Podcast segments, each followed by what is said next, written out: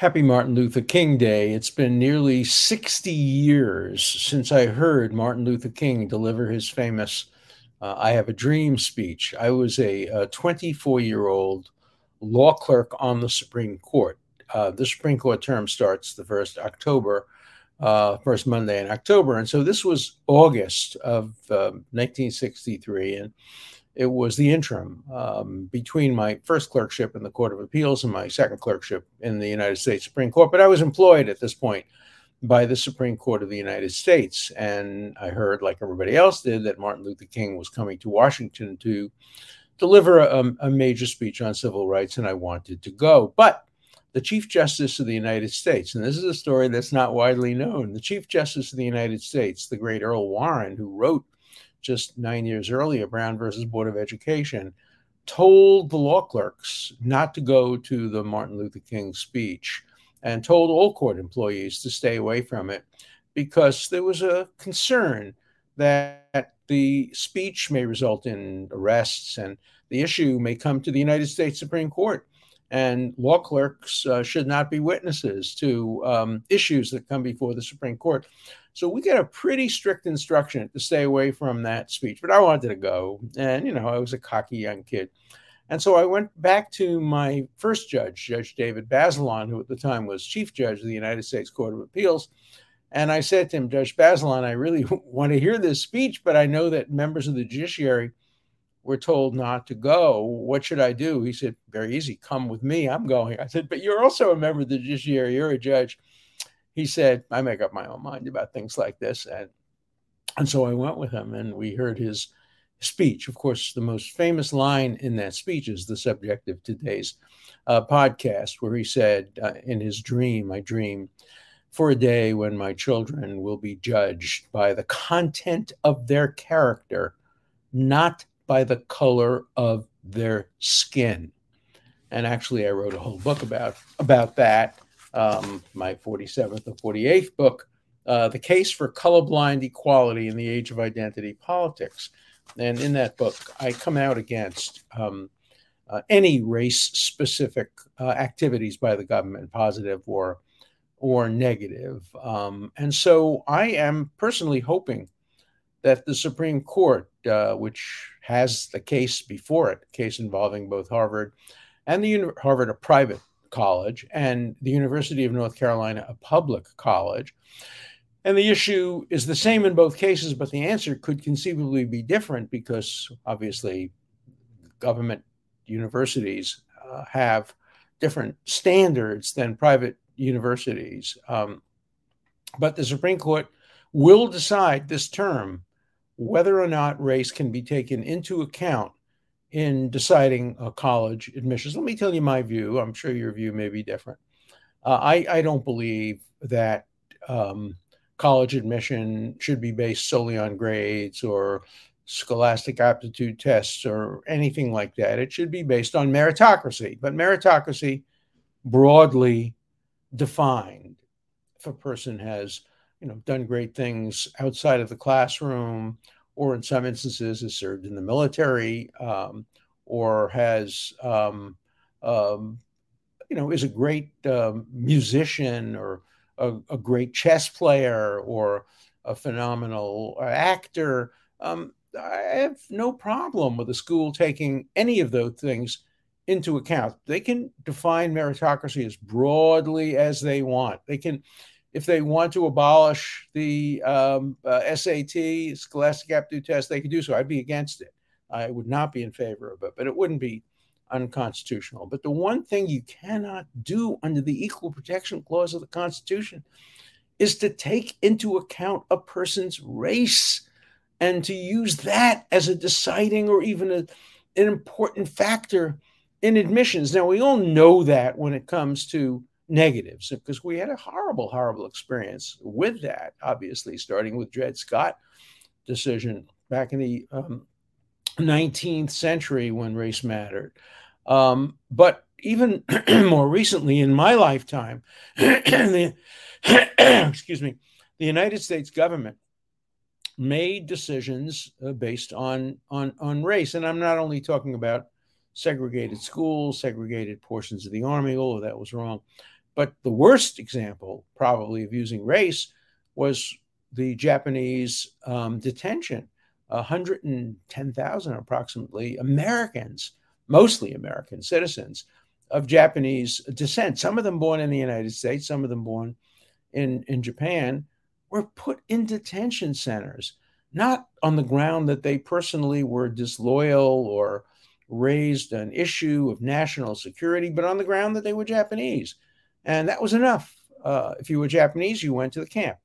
Now, the camps were not concentration camps, not nothing like obviously Auschwitz or Birkenau or any anything like that. The people were treated somewhat decently. The problem is they lost their jobs, they lost their companies. Uh, a lot of them were truck farmers, um, and uh, but they were kept together as families. And in fact, there was no decrease in in population during the three or so years when they were held in detention. But what an insult to be told you're an American citizen. Your brother may be fighting in Europe at the Battle of the Bulge, but you have to sit in a detention center because you're Japanese. And um, remember, this was also not a liberal, conservative, Republican, Democrat thing. This was done by Franklin Delano Roosevelt, one of the most liberal presidents of the United States. It was supported by Earl Warren, uh, the man who wrote just a few years later Brown versus Board of Education. It was supported by Abe Fortas, uh, a very liberal uh, uh, future justice of the Supreme Court. It was supported by Hugo Black, maybe the most liberal in some respects justice who ever served on the Supreme Court. It was extremely popular with Americans. Americans wanted to put the quote Japs behind bars. It's a terrible, terrible, terrible thing. When we were kids, we used to sing racist songs about the Japanese people. They were they were the devil incarnate. And look, the Japanese government certainly deserved to be condemned. Pearl Harbor was a, a war crime, a disaster. It killed many Americans. It was also one of the stupidest acts of war ever perpetuated. Um, um, it resulted in a change in everything. If America hadn't been bombed, it's very likely they never would have gotten into the Second World War. It's possible they would have. And if they hadn't gotten into the Second World War, who knows if the um, Germans might have won. The Russians were already in the process of defeating them once Stalingrad and some of the other events of the war took place. But it was a really, really dumb decision by the Japanese to bomb Pearl Harbor and get the United States involved in the war.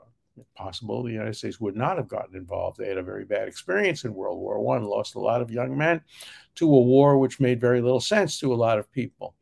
Um, in any event, race was the deciding factor there. And that's why it was always surprising to me after Brown versus Board of Education that said that race could not be a factor in deciding who goes to what school. Um, you, you have to use race neutral uh, considerations. That the Supreme Court, for years, uh, I got to Harvard in 1964 and we started debating race specific affirmative action uh, early on then. And from the day I got to Harvard Law School, um, I was a liberal, maybe the most liberal person on the faculty at that point. I was categorically opposed to racial quotas. And, and people say, oh, no, no, no, they're, they're not racial quotas. They're not quotas. They're targets. Nonsense. They're quotas. There's no difference between a target and a quota.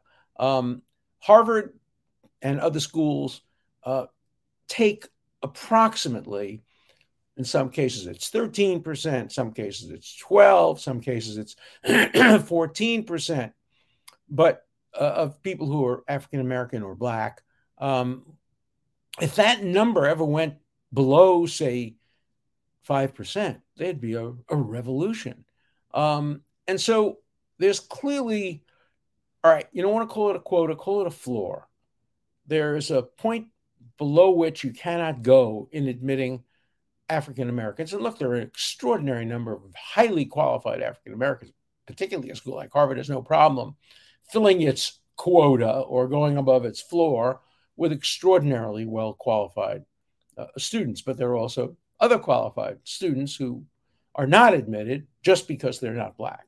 And, and that's clear. Nobody will, will dispute that. So there are floors but whenever there are floors, there are ceilings. There's no way to build a house with just a floor. You have to have a ceiling.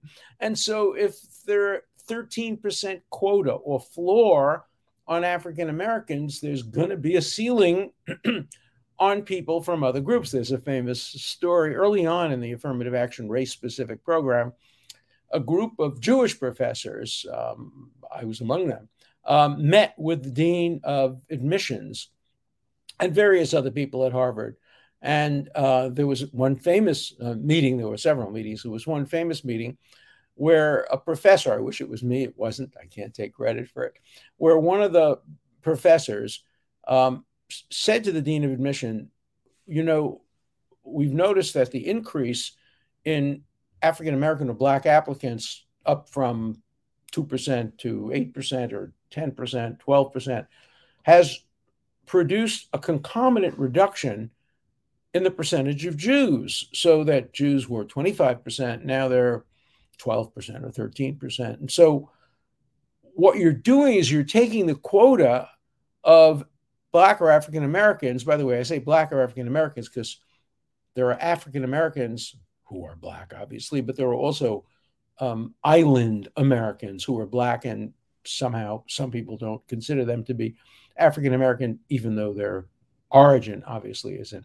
Africa. So I'll, I'll, use both of those terms. Of course, today in America, you use any term you worry about being canceled. I don't worry about being canceled or criticized, but I don't obviously want to offend anybody uh, un, unnecessarily.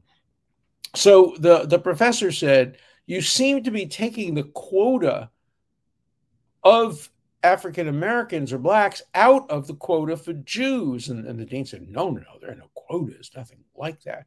It, it's just that you have to understand we take students by region. And so if you get a region like in the Middle West, uh, we tend to um, favor uh, the inner cities of the region, like Cleveland. So we'll more likely take applicants from Cleveland and then the the people in the periphery, in the kind of donuts around the city, like Shaker Heights and some of the suburbs, will suffer. And, and, and, in New York, the same thing. We'll take more students from the inner city, and, and therefore the students from the donuts, um, Westchester County and, and uh, Southern Connecticut, etc., those donut students will suffer. The professor said, Dean, those aren't donuts, they're bagels. Because the large percentage of people who were kept out as a result of the um, race specific affirmative action program, which had a quota or a floor. The people who were disadvantaged by the ceiling tended to be Jews back then. Now it's totally different. Now the people who are really hurting uh, on the basis of uh, the lack of mer- meritocracy uh, as, as compared to using race are Asian Americans. Um, and they are the ones who brought this lawsuit. And the statistics are daunting. Um, if you're an Asian American, uh, you need a much higher score to get into Harvard than if you're black. If you're a Jewish American, you need a higher score as well, but not as high as you need if you're an Asian American. Now, the school justifies that by saying we want a balance, we want to strike a balance. And I, I understand that. I was the beneficiary of that. I was actually the beneficiary of an unconstitutional discrimination against women when I applied to college. Now, I was not a good student. I was a bum. Um, I went to yeshiva high school. I didn't like the rabbis. They didn't like me.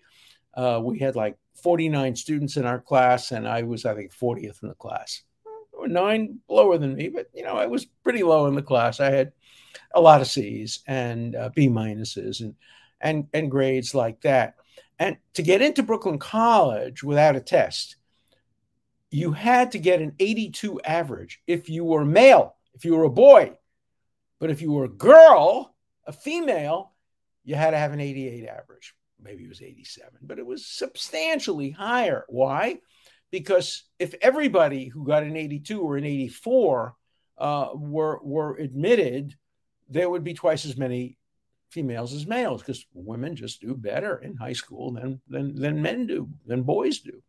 And, and so, in order to create a balance, and when I went to Brooklyn College, it was about 50% male, 50% female. But the women were invariably smarter than the men. In fact, I think I'm not positive about this, but I think I finished 15th, 16th, or 17th in my class from Brooklyn College. Quite quite a bit of difference from high school. I had like 3,000 students in the class, so I was a very I was a star student. And I think I was first among the male students at Brooklyn College, but I was only 16th among all the students.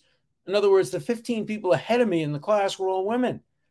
And most of the best professors were women for the same reason. So anybody who's ever accused me of being a sexist, forget about it. I could never be a sexist, having gone to a school where that was dominated and appropriately so by women who had a much harder time getting in. And uh, once they got in, they of course uh, excelled. So I was the beneficiary of that. If I had been a female, I don't think I would have gotten into Brooklyn College, and I, I probably would be selling selling shoes in Brownsville, Brooklyn uh, today. Because without a college degree, you can't be a lawyer. So I, I, I, I am the beneficiary of, of, of gender based affirmative action. And, and I, took me a long time to realize that. But just because I'm the beneficiary of something doesn't mean I approve of it. I don't approve of it. I think Brooklyn College should have taken everybody in on the same average. And if there were more females than males, so be it. Uh, and if there are more Asian Americans, um, then some ideal quota seems to think there should be, so be it. And um, but what if there are fewer African Americans? Well, it just means fewer African Americans at at one particular school or two particular schools. Um, there there are enough rooms and enough colleges today that every qualified student, regardless of race, can get into a good school. The question is, can they get into the best schools if they don't have the best grades? And, um, you know, we all want to make sure that in certain areas of life, meritocracy uh, prevails. Um, nobody wants to have a surgeon who was admitted based on race or gender. We all want the surgeon who was the best possible surgeon. Um, in my my birthday a couple of years ago, um, I got a gallbladder attack on my birthday. I was on Martha's Vineyard, and my whole family was with me, my grandchildren, like everybody was, and I had to rush to New York for treatment. So we got on the first plane, and it was the worst storm imaginable. And the plane just rocked back and forth. Usually it's a half an hour flight. This was well over an hour. And, was, and everybody on the plane thought we might die. I would bet you that every single person on that plane, regardless of their own race, was saying, I hope this pilot was picked for his or her merit, not to satisfy some broad social policy program. So I think we all admit if you're a surgeon, if you're a pilot, we don't want race to be a factor in the decision whether to get you qualified for the job. Should it be different if you're in another profession? Well, maybe um, lawyers. I don't think it matters that much, but you know, it certainly matters to the person who was rejected and turned down. College admissions are complicated. Um, there are kids who apply who are very privileged. Um, they went to great elementary schools, very great high schools. They had tutors, and that should be taken into account. And if you've gone to a really elite high school and if you've been privileged and you've had tutors, maybe you should need a higher grade to get in than if you come from um, Appalachia and your parents uh, uh, uh, got divorced at a very young age and and they were on opiates and and you really had to struggle. Yeah I, I, would take all those factors into account. That's part of meritocracy. And I, would count where you are compared to where you've come from in terms of socioeconomic status and that would benefit um, the minorities more than it would benefit my relatives and, and and my friends children and and people of that kind. And that's fine.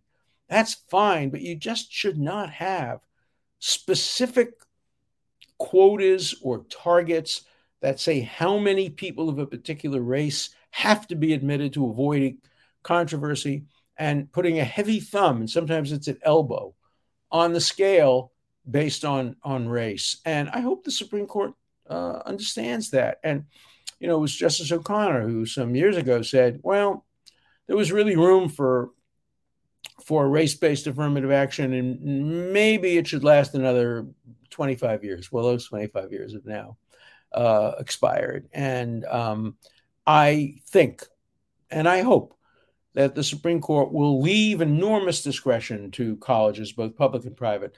Let them decide what factors are best to create a, a great class and a balanced class in different ways, as long as race cannot be considered. Race is irrelevant in these kinds of decisions. Now, people will say it's relevant because we live in a discriminatory society, but our goal is to make it irrelevant. Our goal is the case for a colorblind society or colorblind equality in an age of identity politics. You know, the Bible instructs judges on two things. I think I've mentioned this before. One is don't take bribes. That's easy, but that comes second. The first one is lo takir panim. Do not recognize faces when you're a judge, which means do not recognize races, do not recognize genders, do not recognize ethnicities, recognize what's relevant. Now, for college admission, there are a lot of things that are relevant beyond grades and test scores. But one thing that is not relevant is race. Why? Consider two applicants, one from Appalachia, uh, who went through all these issues that I've described and really struggled and struggled and struggled, and ends up with, say, a 3.5 average, not a 3.7, and ends up with the grade, you know, pretty high, but not very high. And and then you get an African American kid whose father is a senior partner at Goldman Sachs, whose um, mother is a, a, lawyer at Cravath, Swaine and Moore, um, whose um, brother just had a startup company. Um, the applicant himself went to Dalton or fanciest schools, had tutors up the kazoo. Uh, is there any conceivable reason for preferring the privileged black kid to the unprivileged white kid? And if anybody tells you that doesn't happen today, don't believe it. It does happen. Now, the unprivileged white kid will get some benefit in some schools, and the privileged black kid won't get as much benefit, perhaps, as if she or he had come up from a, a much lower socioeconomic status. But race itself will tip the scale. And the Supreme Court has said previously that race can tip the scale. I think they ought to change that. And race should not tip the scale, shouldn't be a pinky, it shouldn't be a thumb, and it certainly shouldn't be an elbow. And I'm going to get a lot of a lot of pushback on this one, but this has been my position since I heard Martin Luther King's speech in 1963, and since I went to Harvard in 1964. And don't expect an 84 year old man to change so quickly, according to political correctness or the current winds of wokeness. So I'm sticking to my guns. I'm sticking to my principles. I wrote another book called The Price of Principle. And one of the principles that America should abide by. It wasn't founded on this, and we've had our problems with it. One of the principles is color blind equality, equality based on the quality of one's character, the content of one's character, broadly defined to include many, many factors, but not race in and of itself. So that's my view. I'm interested in what your views are and uh, whether you agree with me or disagree with me. Thanks. Uh, so let's let's turn to some questions. Obviously, we talked a lot about um, classified material. We talked a lot about Santos uh, last week. So here's the first letter. It's interesting. I think it was meant as an insult. I take it as a great compliment. Sorry, Al, you are trying too hard to create nuance. Yes, I am. That's what I want. That's my middle name nuance, calibration. Yes, I want to make sure that every decision is made based on a weighing of the factors, on passing the shoe on the other foot test. Nuance, that's what we want. We don't want people to say when it comes to the classified material, oh, oh Trump did nothing wrong at all and Biden did everything wrong, or Biden did nothing wrong at all and Trump did everything wrong. No, they both did things that were wrong. Let's introduce a little nuance into that conversation. Let's introduce a little nuance into the conversation about quota systems and about affirmative action. So, yes, I am trying very hard to introduce nuance, and I hope you will agree with me. Okay, let's see what else there is on today's agenda. It's up to the voters to stage a recall if they choose to see if they're served by Santos's performance. Unfortunately, in the federal system, there are no recalls. There are recalls in California. We saw the district attorney of San Francisco was recalled. There are other parts of the country where recalls are permitted. In some states, they are. Some states, they're not. California is big on recalls. They actually recalled two justices of the California Supreme Court um, because they were against the death penalty. Uh, that was um, years and years and years ago. But uh, states have recalls. The federal government does not have a recall for, for Congress. So that's not a possibility. I, I don't see any real possibility of getting rid of Santos except in the next election. I think probably he's going to have to be tolerated. The question is, what will the Republican leadership do with him? Will they marginalize him? Will they give him committee assignments? We now know that the Republicans, some Republican leaders, were complicit in his lies. They didn't tell him to lie, but they knew about his lies and they didn't expose them and they didn't uh, do anything about it. And they allowed him to be nominated thinking he would win. And they were right he won. Um, and um, and the question is, can we do anything about it for the future? It's limited because the Constitution gives the House of Representatives the ultimate authority uh, in this regard. Okay. Here's a guy. Uh, Biden, as vice president, can declassify documents he himself classified. Wrong. No, he can't. Only the president can declassify, or there's a process of declassification. I don't think, I'm not positive, I don't think the vice president has the power to classify.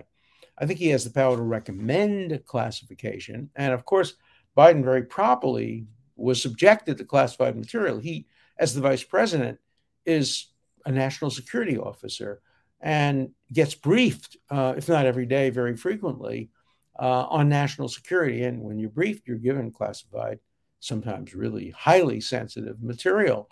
And so Biden had perfect right to have that material. The problem is he shouldn't have taken it with him and put near his Corvair in the in the garage. That's the problem. Um, so Biden, as vice president, can declassify documents he himself classified. No, he can do it now as president. And Biden did the right thing, doesn't pass the sniff test. This process is very strange. Finally, ignorance is not an excuse. Well, ignorance sometimes is an excuse depending on the law, but the process is very bad. You know my idea for the process. No president, no vice president, no high ranking official should ever have anything to do with what gets taken out of the office or the White House. There should be a special group from the National Archives that comes in and makes every single decision what leaves the White House. You don't get to take anything with you unless it passes that scrutiny. We've learned a lesson here. You cannot trust the outgoing president or the outgoing vice uh, uh, president. A, they have other things to do. They're busy and they get sloppy. B, some of them want to get material in their possession that helps them write their memoirs, like Sandy Berger. He never should have had access to that. Of course, he didn't take it home with him originally. It was in the archives, but then he put it in his sock. I, I knew Sandy. I liked him very much, and I, I'm sorry that his memory is tarnished in this way. Okay, here's a typical person uh, in the divided um, America that we live in. I just assume everyone but Trump is lying. Now, that's a really sensible approach. Everyone but Trump is lying. The result is I don't watch, read, or listen to any news anymore. Okay, you have entitled to do that. But the idea that everyone is a liar but your hero, Donald Trump, that doesn't pass uh, any test, certainly doesn't pass the shoe on the other foot test. So here's the final question. So it would be permissible to claim that the Holocaust never happened, but not permissible to lie about one's military record because that would be insulting and demeaning. No, uh, it's permissible to say the Holocaust didn't occur because there are no such thing as historical libels of his, or libels against all the people. And the same thing is true. Uh, you can lie about your military record. What you can't do is lie about somebody else's military record. You can't point to Joe and say, oh, Joe, he didn't even serve in the army when he served. That would very much be defamation. Or you couldn't point to Elie Wiesel and say he didn't survive the Holocaust. He's making it up. That would be def- defamation. But defamation requires a specific victim in the United States. In other parts of the world, Canada, for example, Germany, um, you can be prosecuted for uh, faking history. You can be prosecuted for uh, group libel. Uh, but the United States has chosen a different course. We want those libels and defamations and lies to be answered in the court of public opinion. We pay a heavy price for that, but I think it's a price worth paying. See you tomorrow.